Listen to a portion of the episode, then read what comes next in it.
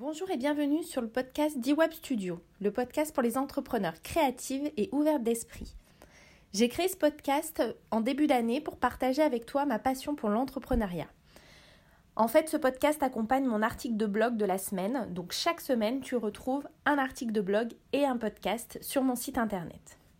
Cette semaine était un peu particulière. J'ai lancé un jeu sur mon compte Instagram mercredi, un jeu autour des défauts et de leur utilité dans ton business.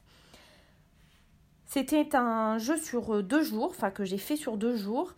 Et mon article aujourd'hui te révèle en fait comment utiliser euh, tout ce qu'on a vu pendant ces deux jours pour te démarquer dans ton business.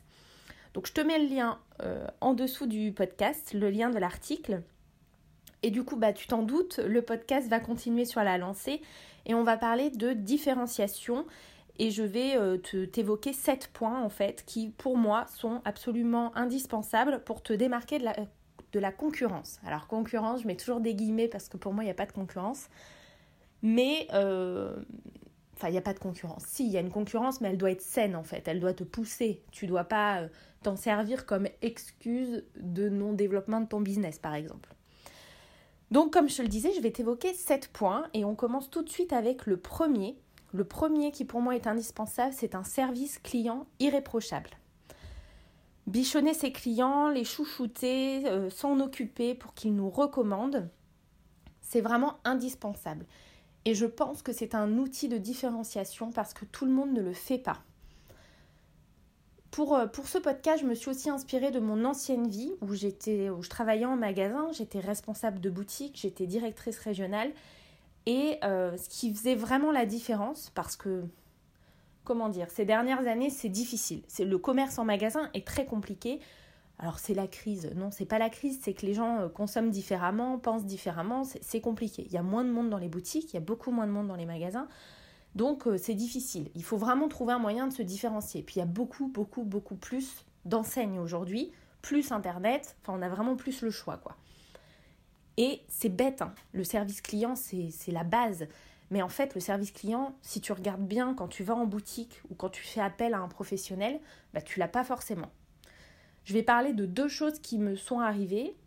Autant en boutique, bah, en plus j'ai vraiment une déformation professionnelle encore, c'est que j'ai mon regard de, de, directrice régionale à chaque fois que je rentre dans une boutique, parfois c'est insupportable. Et moi quand on me dit pas bonjour, euh, c'est pas possible quoi. Enfin, je comprends pas. Quand je rentre dans une boutique, que je vois euh, deux vendeuses déjà statiques qui font pas grand chose, ça ça me met pas à l'aise. Si en plus le magasin il n'y a pas grand monde, ça met encore moins à l'aise. Et si en plus elles discutent souvent en plus en critiquant euh, ce qui se passe dans la boutique et euh, qu'elles me disent pas bonjour, moi je ressors aussi sec quoi. Le service client c'est vraiment le, truc qui va faire que tu vas te démarquer de tes concurrents. Il y a aussi autre chose, c'est quand j'ai fait des travaux chez moi. J'ai fait des travaux, j'ai fait appel à plusieurs entreprises, j'ai fait des devis. Alors ils sont débordés, ils ont des devis par-dessus la tête, des contrats par-dessus la tête, parce que justement il manque de monde et tout, je l'entends bien. Mais moi quand on me dit oui pour un devis et que j'attends un mois et demi avant de recevoir un devis, déjà c'est non quoi. Enfin, c'est non en fait, tout simplement c'est non. Et là c'est pareil, j'ai fait des demandes de devis pour de la décoration d'intérieur. Il y en a il y a une personne qui m'a répondu dans la journée. C'est pas forcément ce que j'attends hein, dans la journée, mais qui m'a répondu dans la journée. Et l'autre, ça fait une semaine, j'attends toujours un mail de réponse. Il m'a même pas dit non. Non, c'est pas possible, on est overbooké, on peut pas, on prend plus de clients, enfin peu importe. Mais on m'a même pas répondu. Et je trouve que c'est euh, bah, un mauvais service client, ça me donne du coup pas envie en fait. Et même si demain il m'envoie un devis beaucoup moins cher que la personne qui m'a répondu le jour même, bah euh, honnêtement, euh, j'irai pas quoi, parce que je me dis, euh, même si j'aime beaucoup leur travail, je me dis que, ben, qu'en termes de service, ça va pas être terrible quoi. Et c'est vraiment une différenciation à apporter. Pourtant, ces deux personnes-là, elles font un travail en décoration, en architecture extraordinaire. J'adore le style, j'adore la qualité du travail, j'adore euh, leur portfolio. Enfin, vraiment, je, les suis sur les réseaux. Je trouve que l'histoire est belle, comment elles racontent les projets, etc. Leurs valeurs, on partage les mêmes valeurs a priori. Et il y a ce problème de service client qui fait que du coup, bah, elles m'auront pas comme cliente, quoi. Donc vraiment, c'est important. Il faut que tu sois euh, à la hauteur de, des attentes de tes clients. et que vraiment le service client, tu le mettes mais au niveau quoi. Il faut que ce soit au niveau. C'est répondre euh, rapidement. Alors je dis pas d'être tout le temps disponible, hein, mais euh, c'est répondre rapidement, c'est euh, poser les bonnes questions, c'est être à l'écoute. Enfin voilà, on va voir plein de choses, mais c'est vraiment important. Et dans service client, on n'entend pas faire des réductions, comme on l'entend beaucoup, beaucoup, beaucoup en magasin. Je vous assure qu'en magasin, même de grandes enseignes, à la caisse, les gens négocient. C'est incroyable, les gens négocient et quand on dit non, euh, non, il n'y aura pas de négociation possible déjà parce que bah, on est employé, on n'est pas maître des prix et puis non, il n'y aura pas de, réduction. On nous dit ah bah c'est pas très sympa hein, commercialement, euh, c'est pas très sympa. Mais être commerçant, être sympathique, avoir un service client, c'est pas faire des réductions. Ça n'a rien à voir. Donc ça c'est le premier point qui pour moi est capital. Soigne ton service client, sois exigeant avec toi-même, exigeant avec ton service. Surtout, ne mets pas ça de côté, c'est le point capital. En deux, ne te comporte pas comme un prestataire. Ça aussi, c'est capital. Si tu es freelance, parce que je vois beaucoup de freelance se comporter comme des prestataires, des exécutants. Mais non, quoi. Vous êtes chef d'entreprise. Donc déjà, c'est vous qui décidez de vos prix, c'est vous qui décidez euh, de votre manière de travailler. Le, client ne doit pas vous imposer une façon de travailler. Euh, par exemple, euh, j'ai entendu récemment une freelance qui travaille chez elle et qui travaille dans un espace de coworking également, dire qu'elle venait de signer un client qui euh, voulait qu'elle soit, enfin c'était un énorme contrat, euh, qu'elle soit trois jours par semaine dans ses locaux. Genre pour contrôler en fait, hein, pas pour un travail d'équipe, vraiment pour contrôler le travail qu'elle faisait, voir si elle bossait en fait. Et, euh, elle voulait pas, elle avait pas envie, parce que déjà elle paye un espace de coworking, elle de son côté, et puis qu'elle n'a pas envie d'aller bosser chez le client, donc elle a négocié alors moi déjà, le contrat qui commence par une négociation, déjà il y a un problème. Elle a négocié pour venir que deux jours par semaine. Donc deux jours par semaine, elle s'oblige à aller travailler dans les locaux de son client alors qu'elle n'en a pas envie. Alors vous allez me dire, oui, mais si c'est un gros contrat, oui, mais si le contrat amène d'autres clients, non mais j'entends bien. Sauf que, comme je vous le disais déjà la semaine dernière, le client là, ou la semaine d'avant, je ne sais plus, le client qui ne correspond pas à vos attentes, il va vous amener quoi? Des clients qui ne correspondent pas à vos attentes. Forcément, il va vous recommander, c'est sûr, à des amis, à des, copains entrepreneurs, etc. Il va dire quoi? Ah bah ça s'est super bien passé, en plus du coup je l'avais deux jours, par semaine dans mes locaux, du coup bah, l'autre il va faire exactement la même chose. Et vous allez vous retrouver avec une série de prospects qui vont vous demander de venir travailler chez eux. Mais non, si c'est pas votre souhait, si c'est pas votre manière de travailler, ne le faites pas. Vous êtes chef d'entreprise, c'est quand même à vous de décider. Le client est roi dans un certain euh, niveau. Je déteste cette phrase, le client est roi d'ailleurs. Je, le déteste, mais vraiment je déteste cette phrase. Non, le client ne peut pas tout se permettre. Oui, il a des exigences, il a des attentes, vous êtes là pour répondre à ses attentes, on est bien d'accord, mais dans la limite de, de, vos envies, de vos besoins et euh, de vos valeurs et de vos méthodes de fonctionnement. C'est votre entreprise. Si votre entreprise travaille moitié coworking, moitié chez vous et pas chez le client, c'est comme ça. C'est tout. Ça n'a aucun sens. Et au contraire, si votre activité, en tout cas si vous exercez votre activité en allant chez vos clients, parce que pour vous c'est bien d'être en immersion, c'est bien de, j'en sais rien, de travailler en équipe, etc. Le client qui vous dit ah non non, vous n'êtes pas dans mes locaux, ça va pas coller. À un moment, ça va pas coller. Et votre client, il va s'attendre à un résultat que vous n'allez pas lui apporter parce que du coup vous ne serez pas à l'aise dans votre travail. Enfin, plein de choses quoi. Donc ne, ne te comporte pas en prestataire, comporte-toi euh, comme tu l'es, en chef d'entreprise. T'es pas un prestataire, tu es un collaborateur, t'es euh, ouais, c'est une collaboration que tu fais avec un, un, un autre chef d'entreprise. Tu es là pour l'aider, donc il doit entendre tes idées, prendre en compte tes initiatives, tu dois, toi, être à l'écoute de ton client, bien sûr. Tu dois être force de proposition et tu fais partie de, l'équipe. Tu n'es pas juste un prestataire externe euh, qui vient exécuter une tâche. Sinon, euh, enfin, sinon, je, ne sais pas, redeviens salarié, quoi. Enfin.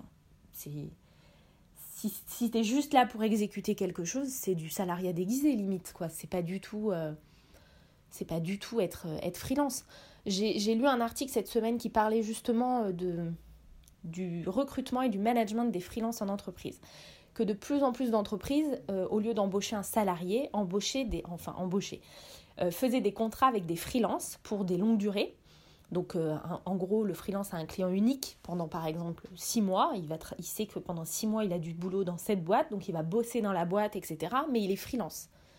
Et il y a une grosse carence, notamment au niveau des RH, tout ce qui est recrutement. Ils ont du mal, en fait, à recruter des freelances et ils n'ont ils aucune notion de management.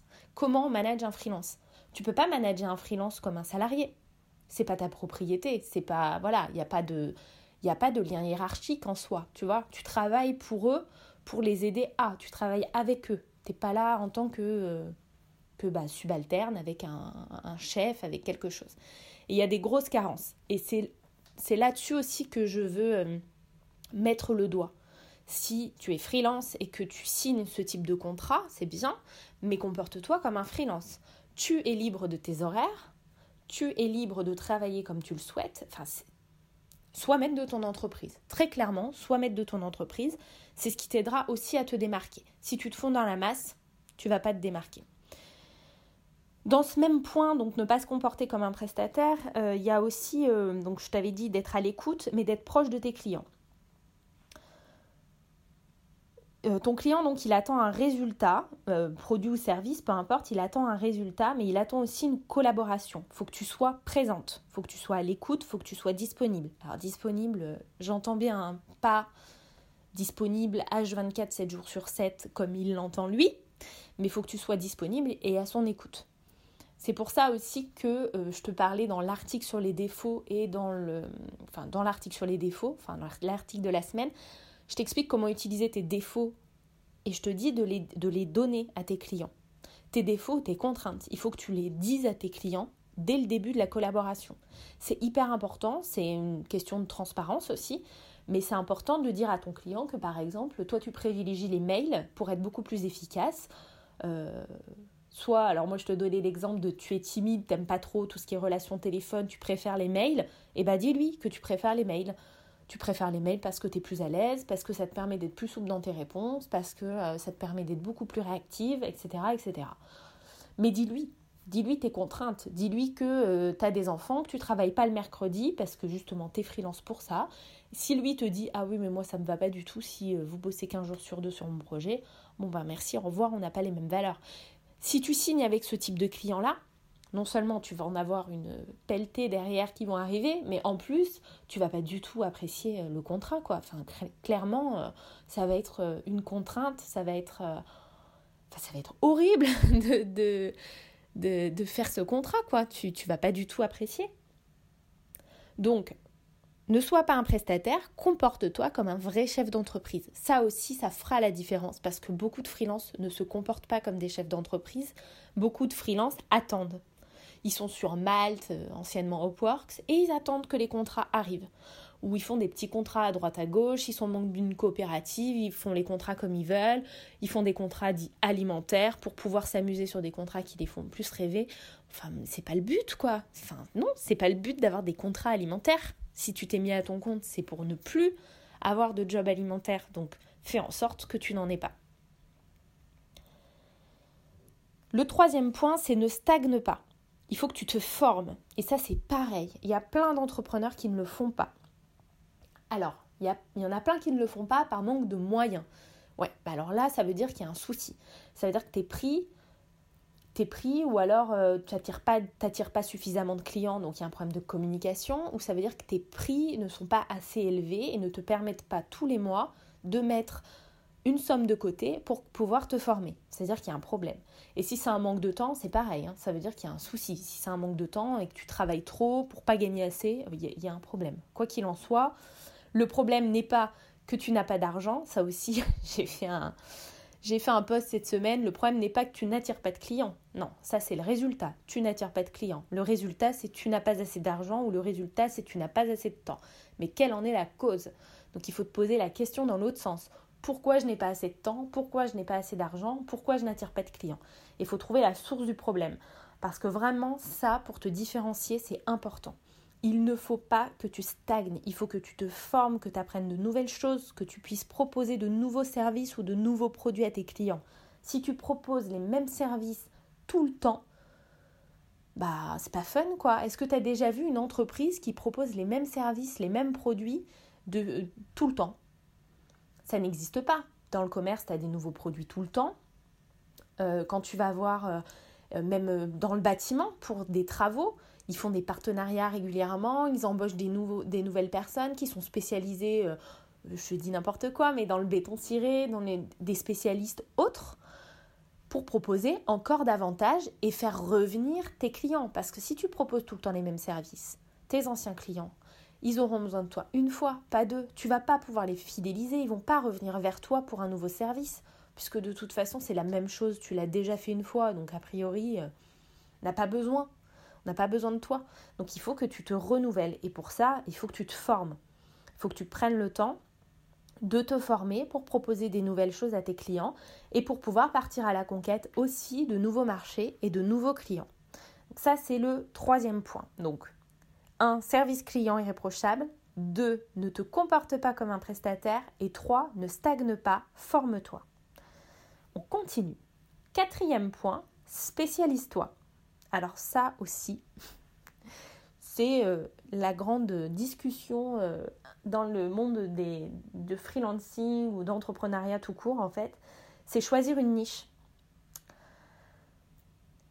On le sait, beaucoup le savent que c'est la meilleure façon du coup de se démarquer parce que, euh, parce que bah, forcément tu vises moins de personnes, tu as choisi une spécialité, une niche, donc tu as aussi moins de concurrents directs.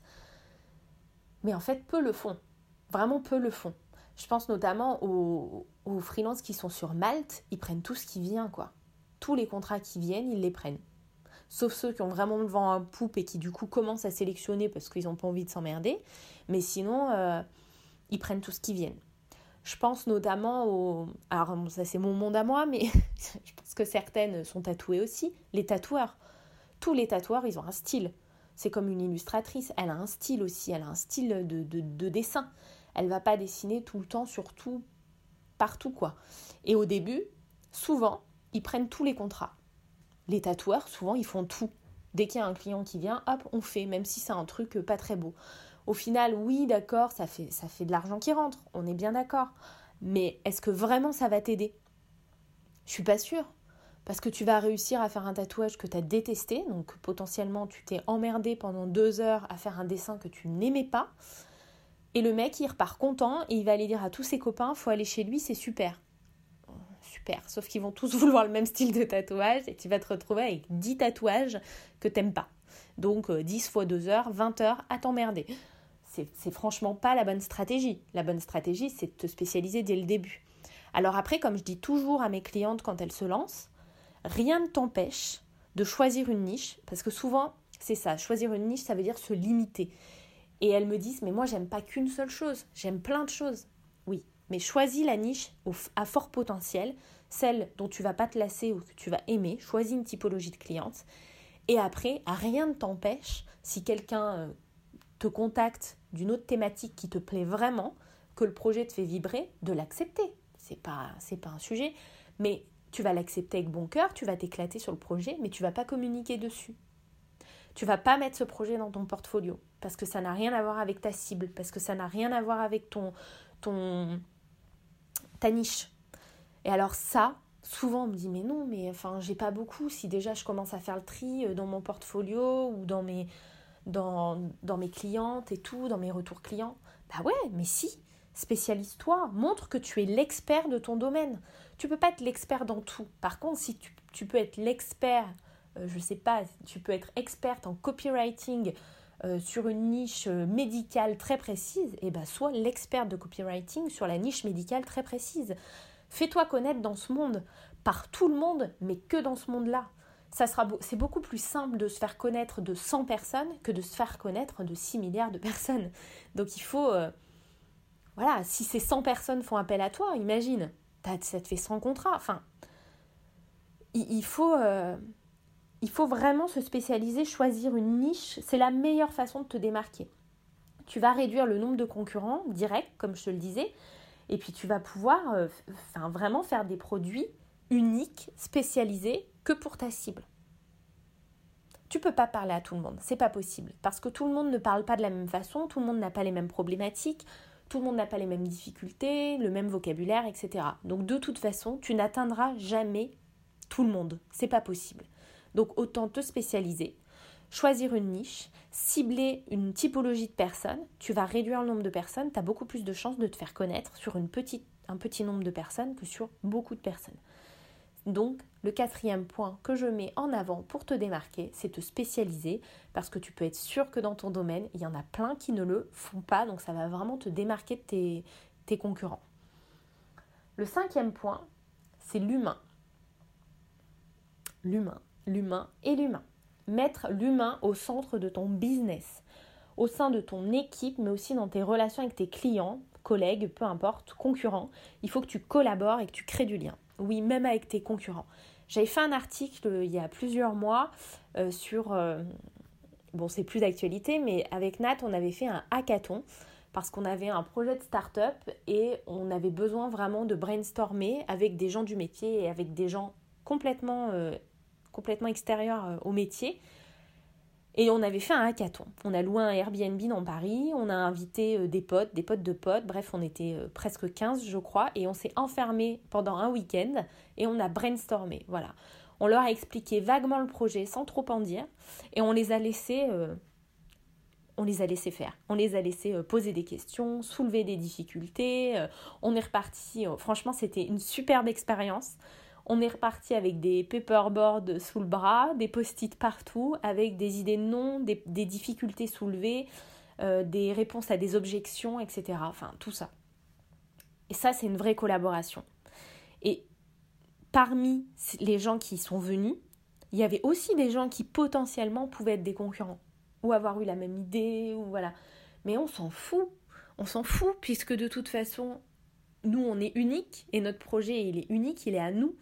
Donc, je pourrais aussi dire pour te démarquer, parle de tes projets. Mais oui, pour te démarquer, parle de tes projets. Ne reste pas dans ta grotte avec tes projets et où faut pas en parler parce que tu as peur qu'on te copie. C'est une hérésie complète. Donc tu mets l'humain au centre de toutes tes relations. Ça aussi, ça va faire une grande différence parce que la plupart des freelances travaillent euh, de chez eux, via Internet, etc. Et euh, c'est assez virtuel, assez digital, c'est pas très tangible comme relation. Donc déjà, je sais pas, mais ça peut être des choses toutes simples. Mais moi, je commence toujours, toujours, toujours mes contrats par, euh, par une visio. Bah, J'allais dire un Skype parce que tout le monde sait ce que c'est, mais je passe pas par Skype. Mais peu importe, je commence toujours par un Skype. Je signe pas un contrat sans avoir vu ma cliente en face, en fait, parce que euh, il y a une autre relation qui s'installe. Elle voit qui je suis, je vois qui elle est, on discute, il y a une vraie discussion.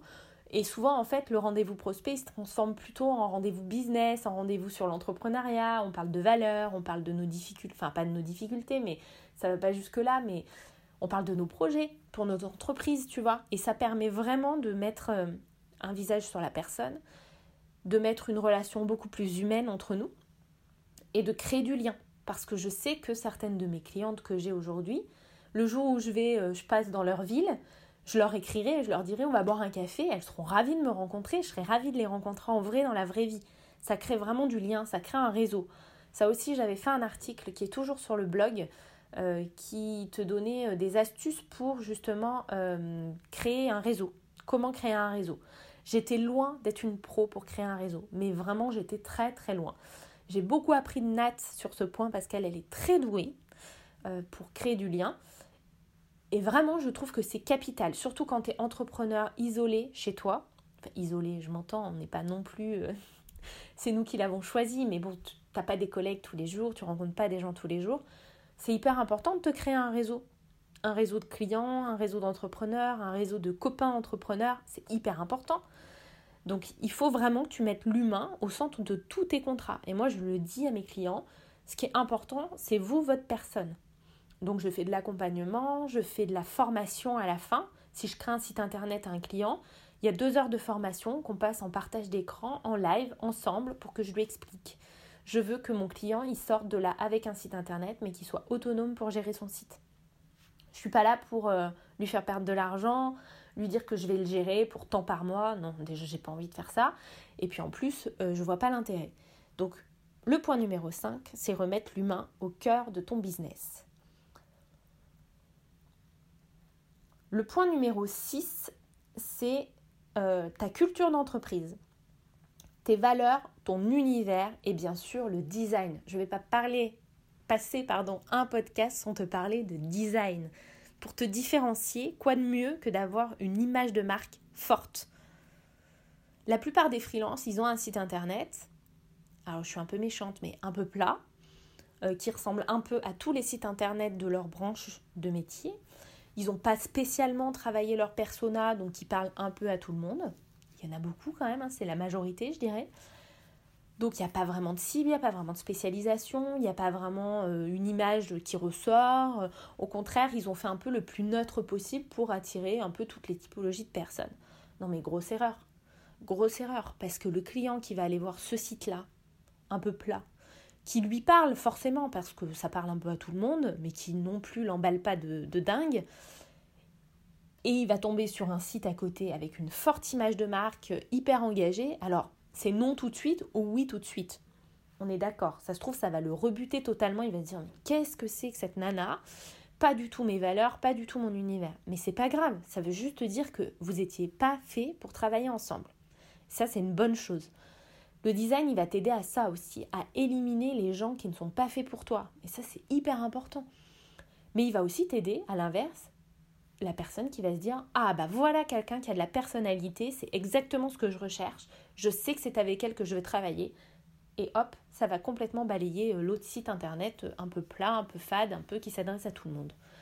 Donc c'est hyper important que tes valeurs, que ta culture d'entreprise, parce que oui, une culture d'entreprise, c'est pas parce que tu es tout seul que tu n'en as pas. Tu as une culture d'entreprise. C'est pas parce que tu n'as pas d'équipe avec qui la partager que tu n'en as pas. Tu as tes clients, tu as peut-être un stagiaire, euh, tu as peut-être des, des freelances partenaires avec qui tu travailles. Donc tu as une culture d'entreprise. Donc c'est important que ça, ça transparaisse dans tes supports de communication. Donc ta culture d'entreprise, tes valeurs, ton univers, c'est-à-dire évidemment ce que tu écris, hein, bien sûr, mais aussi l'aspect visuel, puisque on en a déjà parlé plusieurs fois, notamment dans le l'avant-dernier podcast. 10 secondes, c'est le temps que dure la première impression. Donc c'est pas l'écrit, c'est le design en premier. Je dis pas que c'est le design qui est plus important que le fond. Le fond est toujours plus important que la forme. Mais en un, la première impression, le premier euh, step à passer, j'ai envie de dire, pour euh, validation à ton client, c'est l'aspect visuel. Donc l'aspect visuel en 1 pour la première impression, pour convaincre. Donc ça, c'était le point numéro 6. Le point numéro 7, le dernier, et pour moi le plus important de tous, c'est sois toi-même. Sois authentique et sois toi-même. Alors l'authenticité, je crois que je t'en ai parlé dans le podcast 1, dans le podcast 2 et dans le podcast 3, et je t'en parle encore dans le quatrième. L'authenticité, c'est ce que cherchent aujourd'hui les visiteurs de ton site, les lecteurs de ton blog, tes futurs clients, tes clients actuels, tes futurs collaborateurs. Tout le monde recherche de l'authenticité. Donc sois toi-même, exprime ta personnalité. C'est la meilleure façon déjà de te différencier puisque tu es unique. Tu as des qualités, tu as tes goûts, tu as tes défauts. C'est ce qui fait que tu es toi. Cette association, elle est unique. Personne n'a les mêmes qualités, les mêmes défauts, les mêmes goûts, les mêmes envies que toi. Personne. Il y a forcément un truc qui diffère quelque part. Donc tu es unique. Donc il faut que tu te serves de, ça pour te différencier de tes concurrents. Ton client, en plus, il va revenir, il va te recommander si son expérience client, elle a été exceptionnelle. Et pour ça, euh, il faut que, que toi et lui, ça matche. Et il faut que tu sois toi-même. Si tu es toi-même, tu vas être bien dans tes baskets. Tu vas être à l'aise puisque tu es toi, euh, voilà, tu joues pas un rôle, tu n'es pas acteur dans ton entreprise, tu es toi, toi-même. Donc tu vas être hyper à l'aise avec ça, avec toi, avec ton comportement, avec euh, la discussion avec ton client. Je prends un exemple, mais si par exemple euh, tu te la joues euh, à parler en langage soutenu avec tes clients alors que c'est pas du tout ta façon de faire, mais il y a un moment où tu vas craquer, où il y a un moment où tu, ça va t'échapper, où tu vas, et du coup, ton client, il va plus savoir où donner de la tête. Puis en plus, ça va pas forcément être des clients qui te correspondront. Donc euh, c'est un peu idiot. Si tu t'habilles en, en costard tous les jours, alors qu'en fait, pas du tout, c'est pas du tout toi, mais c'est l'image que tu te dis toi-même, que tu t'obliges, parce que tu dois renvoyer cette image, euh, compliqué, enfin, tu vois, compliqué, à moins que ce soit un uniforme, euh, un uniforme obligatoire, parce que, euh, je sais pas, un uniforme médical, un uniforme, voilà, mais sinon, sois toi-même, sois toi-même, et c'est la meilleure façon de te différencier des autres.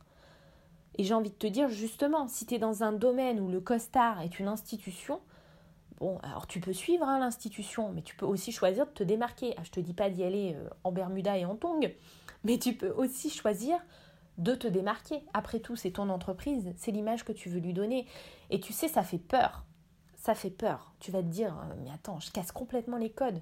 Ouais, mais casse les codes. C'est ce qui fait que ça va marcher. C'est ce qui fait, c'est ce qui te fait peur déjà. Donc quand ça fait peur, faut y aller, hein, clairement. Elodie l'a dit euh, cette semaine sur son Instagram. Quand ça fait peur, il faut y aller. Et elle a bien raison. Quand ça fait peur, il faut y aller. Mais c'est ce qui va te différencier. Et, et je suis sûre que tu auras des réponses parce que dans ce domaine spécifique où le costard est une institution, ça se trouve, il y aura plein de gens qui ont rêvé de faire comme toi mais qui n'ont pas osé et qui du coup vont venir vers toi parce qu'ils ont envie de moderniser euh, la chose et d'arrêter euh, le costard qui est une institution un peu datée on va dire. Donc il faut que tu sois toi-même. C'est vraiment, vraiment, vraiment la meilleure façon de te différencier des autres.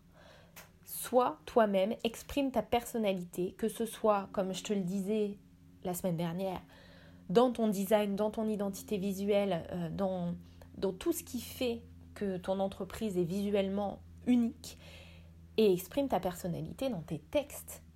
Bien sûr, bien sûr, toujours le fond et la forme. Ça sert à rien de faire une forme au taquet et un fond pourri. Ça sert à rien de faire un, un fond extraordinaire et une forme pourrie. Les deux vont ensemble, c'est indissociable.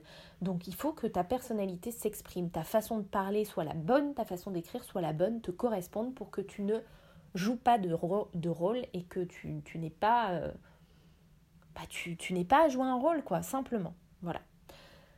Donc j'en ai fini de ces sept points. Donc je te récapitule. En 1, service client irréprochable. En 2, ne te comporte pas comme un prestataire. Euh, en 3, ne stagne pas. En 4, spécialise-toi. En 5, mets l'humain au cœur de ton business. En 6, Exprime ta culture d'entreprise par ton design, n'oublie pas le design. Et en 7, sois toi-même. Voilà, je t'ai donné les 7 clés capitales pour moi pour te différencier de la concurrence, te démarquer des autres. J'espère que ce podcast t'a plu, cette quatrième édition euh, de 2019. Euh, je te mets le lien de l'article euh, de cette semaine. Donc c'était en fait je te faisais un petit jeu, je te fais un petit jeu, je t'explique comment et pourquoi utiliser tes défauts dans ton business pour te démarquer. Donc ça complète bien bien le podcast du jour. Donc je te laisse aller y jeter un coup d'œil, je te mets le lien euh, juste en dessous.